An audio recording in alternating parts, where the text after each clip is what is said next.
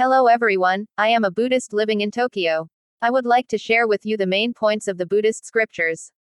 This podcast contains parables and simple expressions which represent the essence of the sutras he true teachings of the Shakyamuni Buddha, the founder of Buddhism. I sincerely hope that this podcast will provide you with guidance in your encountering of the Buddha in daily life and provides you with fresh answers to your life's situations. This passages in this podcast were excerpted and edited from The Teaching of Buddha, which is published by Bukkyo Dendo Kyokai.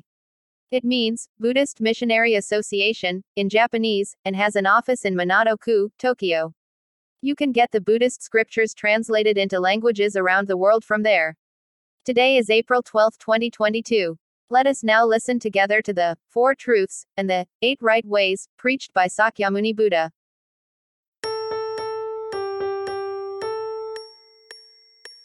The teaching of Buddha for those who seek enlightenment there are three ways of practice that must be understood and followed. First, disciplines for practical behavior. Second, right concentration of mind. And third, wisdom. What are disciplines? Everyone, whether a person is a common person or a way seeker, should follow the precepts for good behavior. One should control both the mind and body, and guard the gates of one's five senses.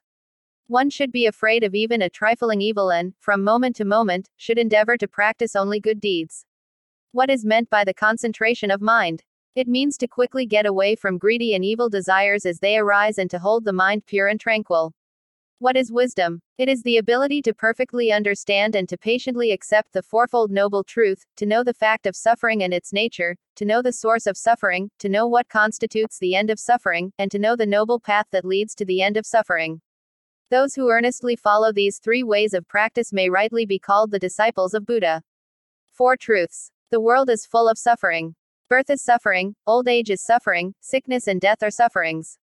To meet a person whom one hates is suffering, to be separated from a beloved one is suffering, to be vainly struggling to satisfy one's needs is suffering. In fact, life that is not free from desire and passion is always involved with distress. This is called the truth of suffering. The cause of human suffering is undoubtedly found in the thirsts of the physical body and in the illusions of worldly passion.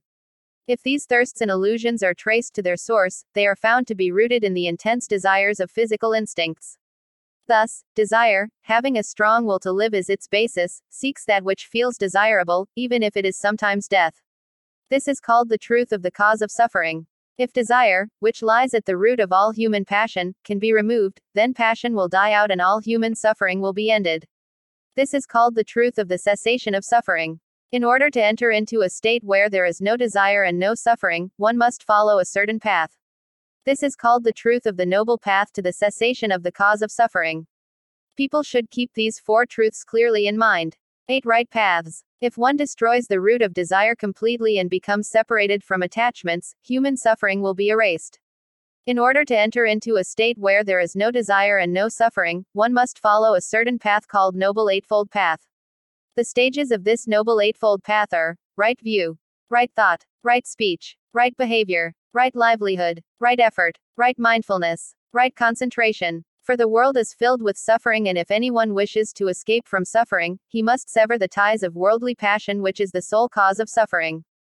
The way of life which is free from all worldly passion and suffering can only be known through enlightenment, and enlightenment can only be attained through the discipline of the Noble Eightfold Path. That's it for this time. Next time, let's listen to Buddha's causes and conditions and prejudiced view together. Goodbye.